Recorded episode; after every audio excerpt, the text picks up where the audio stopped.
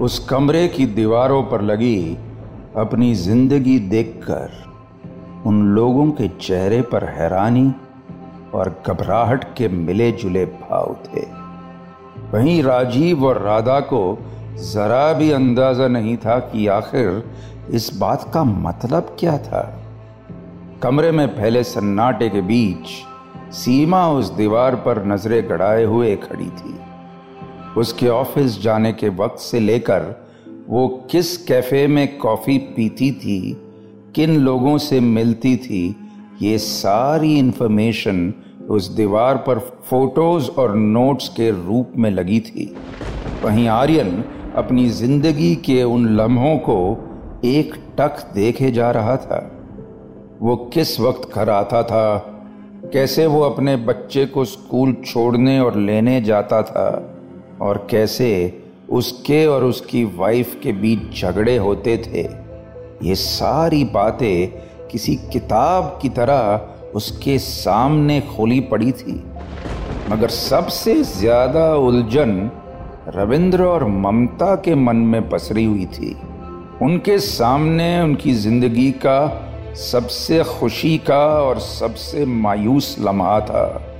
वो पल जब आखिरी बार उनका बेटा करीब पाँच साल पहले उन्हें मिलने दिल्ली आया था, अपने बेटे से मिलने की खुशी और वो मुस्कान उन फ़ोटोज़ में साफ़ झलक रही थी। भावुक मन से उन्हें देखते हुए ममता की नज़र अचानक एक फ़ोटो पर पड़ी, जिसे देखकर उसके हाथ पाँव कांपने लगे। ये फ़ोटो था उसी मुलचंदानी हॉस्पिटल का, जिसके बाहर रविंद्र और ममता खड़े थे। उस लम्हे में कुछ तो था जो ममता के अंदर एक टीस पैदा कर रहा था। उसके चेहरे पर बदलाव देखकर रविंद्र ने ममता का हाथ ज़ोर से पकड़ लिया। ममता कुछ कह पाती, उसके पहले ही उनके पीछे खड़े राजीव ने थोड़ा सोचते हुए गंभीर सी आवाज़ में कहा ये दुश्मनी, आज या कल की नहीं, बल्कि कम से कम दस साल पुरानी है। ये इंसान जो भी है, इसने आप लोगों को बहुत करीब से देखा है। He knows everything about you if I may say he is a bloody genius ये सुनकर सभी लोग एक दूसरे की घबराई हुई शक्लें देखने लगे कि तभी सीमा ने थोड़ा हड़बड़ाते हुए कहा, सर, अब तो आप मानते हैं ना कि ये काम किसी और इंसान का है? We are not involve in this game sir हम सब की लाइफ की हर इंफॉर्मेशन यहाँ है। You understand what I am saying right Rajeev ने ना में सर हिलाते हुए कहा नो मैं अब भी इस बात को छोड़ नहीं सकता कि ये काम आप में से किसी ना किसी का हो सकता है। I mean that's the beauty of a perfect crime isn't it कोई भी क्रिमिनल खुद को अपने शिकार के इतने क्लोज रखता है ताकि वो सब कुछ अपने प्लान के मुताबिक कर सके। और विक्टिम के साथ रहने में कोई उस पर शक भी नहीं कर पाए। इस तरह के बहुत से केसेस सॉल्व किए हैं मैंने। You guys are still on my radar ये सुनकर एक चिड़ सीमा के चेहरे पर छा गई और बाकी सब लोगों का भी यही हाल था। अगर इस बात का सबसे ज़्यादा असर ममता पर हुआ था। वो बस तेज कदमों से चलते हुए वहाँ से बाहर चली गई और बाकी के लोग भी बस अपना सर झुकाए, वहाँ से चले गए। राजीव और राधा अब भी वहीं खड़े थे। राधा ने राजीव के पास आकर थोड़ा सोचते हुए कहा, सर, ये जिसने भी किया है, बड़ी अच्छी प्लानिंग के साथ किया है। साल के इसी वक्त यहाँ हाई टाइड रहती है। कोई चाहकर भी यहाँ से निकल नहीं सकता। एंड आई एम श्योर इस मर्डरर ने जानबूझकर ये वक्त चूज़ किया है। This is a very well planned thing we are in ये सुनकर राजीव बस खामोश खड़ा था। वो खुद भी नहीं जानता था कि इसके आगे का रास्ता अब कैसा होने वाला था।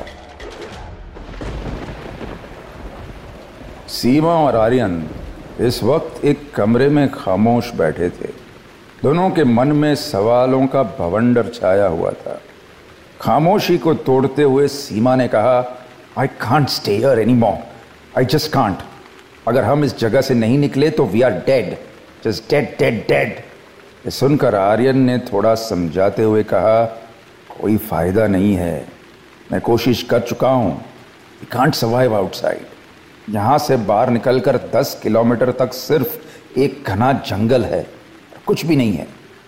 ये कहते हुए आर्यन खिड़की के बाहर देख रहा था। इस वक्त भी तूफ़ान अपने पूरे ज़ोर शोर पर था। पिछले दो दिनों से बारिश थमने का नाम नहीं ले रही थी।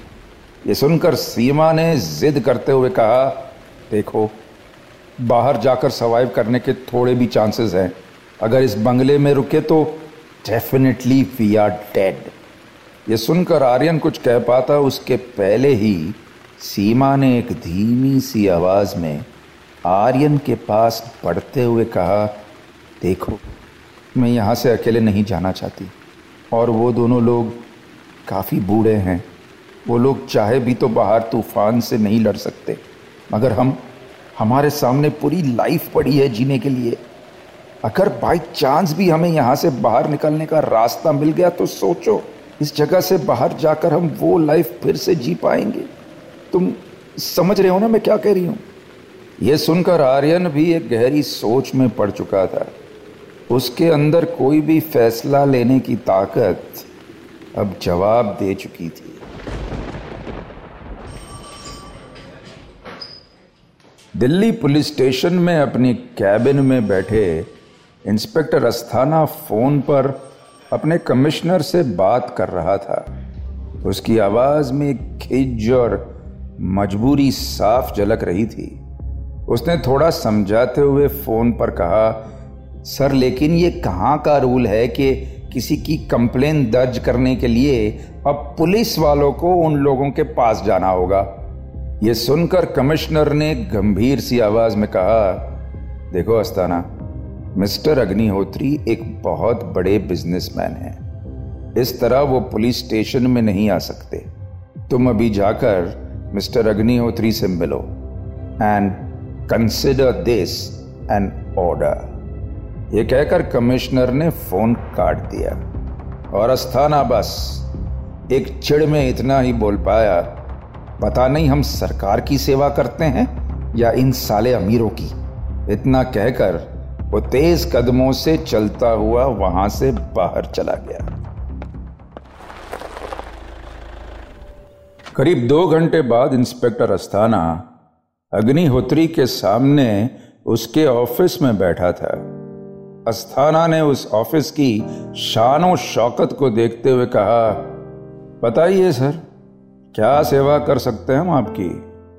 ये सुनकर अग्निहोत्री ने अपनी विस्की का एक सिप लेते हुए एक फ़िक्र भरी आवाज़ में कहा, एक्चुअली कुछ दिनों से मेरे business partner mister Suman Ahuja गायब हैं। यह सुनकर अस्थाना ने थोड़ा बेमन से पूछा, गायब है मतलब?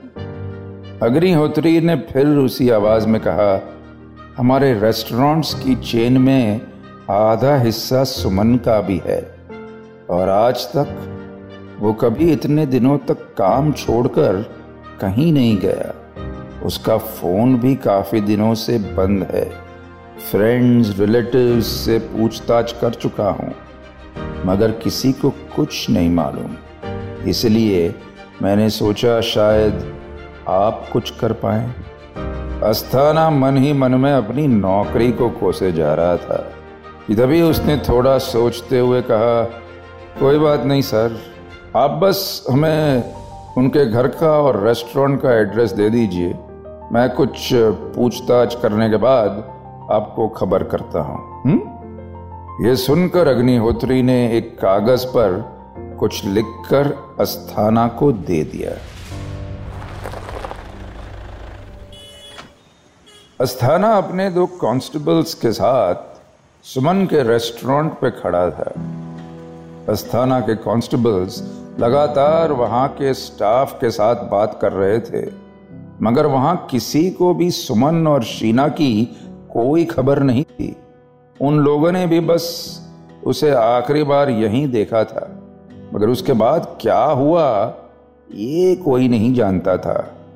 वहाँ से बिना किसी इंफॉर्मेशन लिए अस्थाना वापस जाने ही वाला था कि तभी एक वेटर भागते हुए अस्थाना के पास आया और बोला, सर, जब सुमन सर लास्ट टाइम यहाँ आए थे तो किसी ने उनके लिए ये बॉक्स यहाँ छोड़ा था। ये कहते हुए उस वेटर ने वो बॉक्स अस्थाना को दे दिया। वो बॉक्स को देखकर अस्थाना गहरी सोच में पड़ गया, क्योंकि ये वही बॉक्स था जो उसे सीमा के घर से भी मिला था। अपने पास खड़े हुए कांस्टेबल को देखते हुए उसने एक दबी हुई आवाज़ में कहा, दो लोग लापता हैं और दोनों के घर से हमें यही बॉक्स मिला है। लगता है दाल में कुछ काला है। जरा पता लगाओ, आखिर ये रणधीर सिंह साला है कौन, जो इतनी बड़ी बड़ी पार्टी दे रहा है? हा? पता लगाओ। ये कहते हुए अब अस्थाना के मुँह पर भी एक उलझन छा चुकी थी। इस वक्त रविंद्र और ममता के बीच तनाव का माहौल था। ममता ने खुद को कमरे के अंदर बंद कर लिया था और रविंद्र बस बाहर खड़े दरवाज़ा को पीटे जा रहा था। उसकी आवाज़ में एक फ़िक्र थी। जब उसने कहा, ममता, देखो, हम कुछ ना कुछ रास्ता निकाल ही लेंगे, ओके? मगर बस तुम अभी इस वक्त बाहर आ जाओ। इस पर ममता ने घबराई हुई आवाज़ में कहा, नहीं, तुम हर बार बस यही कहते हो कि सब ठीक हो जाएगा, पर कुछ भी ठीक नहीं हो रहा है। और तुम मेरी बात मानने को तैयार ही नहीं हो कि उस हॉस्पिटल का इस सबसे कोई लेना देना है। मुझे अब ना तुमसे बात करनी है और ना किसी और से, ठीक है? मुझे बस अकेला रहना है। थक गई हूँ मैं इस नेगेटिविटी से। यह सुनकर रविंद्र की परेशानी अब और भी ज़्यादा बढ़ चुकी थी। वो बस लगातार ममता को समझाने की कोशिश करता जा रहा था। मगर ममता उसकी बात सुनने को तैयार ही नहीं थी। अब दिन की रोशनी कम होते हुए शाम में तब्दील होने लगी थी और इस घमासान तूफ़ान और बारिश के बीच मौका देखकर सीमा और आर्यन इस बंगले से बाहर निकलने की तैयारी करने लगे थे। आखिरकार आर्यन भी सीमा की बात से सहमत था। इस जगह पर ज़िंदा रहने का बस एक ही तरीका था, खुद को मौत से दूर रखा जाए। यही सोचते हुए सीमा और आर्यन उस घने जंगल में चले जा रहे थे। बारिश की आवाज़ पूरी तरह कानों पर पड़ रही थी। इसके बीच में जंगल का वो खौफनाक सन्नाटा कहीं दब सा गया था। आगे बढ़ते हुए उन दोनों की चाल में घबराहट थी। मगर उस बंगले से दूर जाने की राहत भी अब चेहरे पर दिखने लगी थी। मगर इस जंगल में कोई उनका इंतज़ार कर रहा था। इस बात की उन्हें जरा भी खबर नहीं थी। इस वक्त रविंद्र वही कमरे के बाहर बैठ गया था। ममता इस कदर घबरा गई थी कि अब वो अपने सोचने, समझने की शक्ति तक खो चुकी थी। किसका भरोसा किया जा सकता था और किसका नहीं, इसका फैसला करना अब ममता के काबू से बाहर हो गया था। बाहर बैठे हुए रविंद्र की पलकें भारी होने लगी थी। इन सब के बीच वो थकान उसका पीछा ही नहीं छोड़ रही थी, कि तभी एक भारी भरकम सामान गिरने की आवाज़ से उसका ध्यान टूटा। उसने ध्यान से सुना तो आवाज़ नीचे हॉल से आ रही थी। अब तक जिस तरह की अजीब चीज़ें इस जगह पर हो रही थी, उन्हें ध्यान में रखते हुए रविंद्र बस बिना सोचे समझे ही नीचे दौड़ पड़ा। मगर वो नहीं जानता था कि मुसीबत नीचे नहीं, यहाँ ऊपर दस्तक देने वाली थी। ममता अब भी सहमी हुई सी कमरे के कोने में बैठी थी कि तभी अचानक उसके दरवाजे पर कोई बुरी तरह हाथ पीटने लगा। ये सुनकर वो बुरी तरह चौंक गई।